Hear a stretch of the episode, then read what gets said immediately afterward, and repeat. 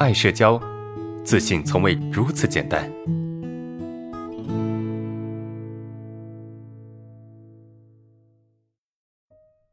那第四个问题啊，安老师你好啊，对于以前创伤压抑的情绪啊，压在心里很多年啊，大部分是愤怒，感觉自己有时处在崩溃的边缘啊，该怎么释放以前的情绪啊？这可能听到这样的问题，大家可能会觉得，压抑的东西把它打开，把它释放就好了，啊，就好像说我有个气球啊，气球很大，啊，有这么一个气球，然后你把这个气球戳破啊，把这个气给放出来啊，你就释放了，啊，心理问题它不是气球哈，它不是你简单的说，哎，我说释放就释放的，这些东西都是，啊，都是你的伤和痛，而且都是多年留下来的东西啊。你怎么可能说我说把它释放就释放，说把它这个戳破就戳破的？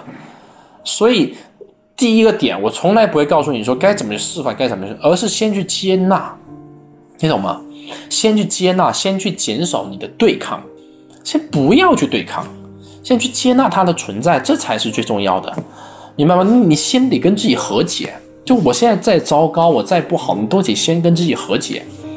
你先和解了再说嘛，你对自己都是处在那种这个恨铁不成钢哈，那种对自己那种啊非常的有强烈攻击性的状态，你说你怎么可能让自己释放情绪呢？所以先跟现在的糟糕的自己和解，你懂吗？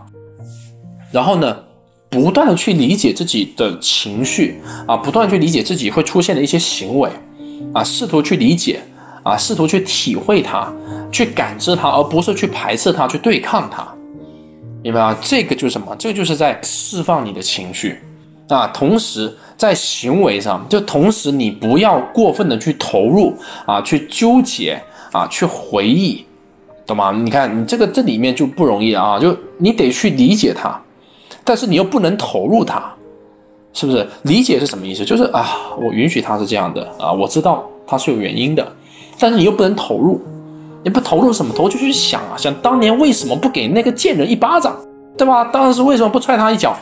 你想这些就叫投入了，对吧？你要客观的去看哦，当时发生了啥事情，但是我并不会去悔恨啊，并不会去花太多时间，对吧？去怀疑自己，去攻击自己，去释放情绪，不是，就是看到，但是不跟随，啊，这是有点难。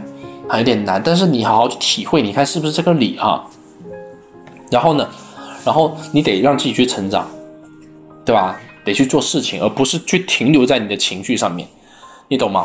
得去做事情，得去实践啊，得去成长，得去贡献价值，是你得多方位的去实操，你才能够怎么样做到释放以前这些情绪。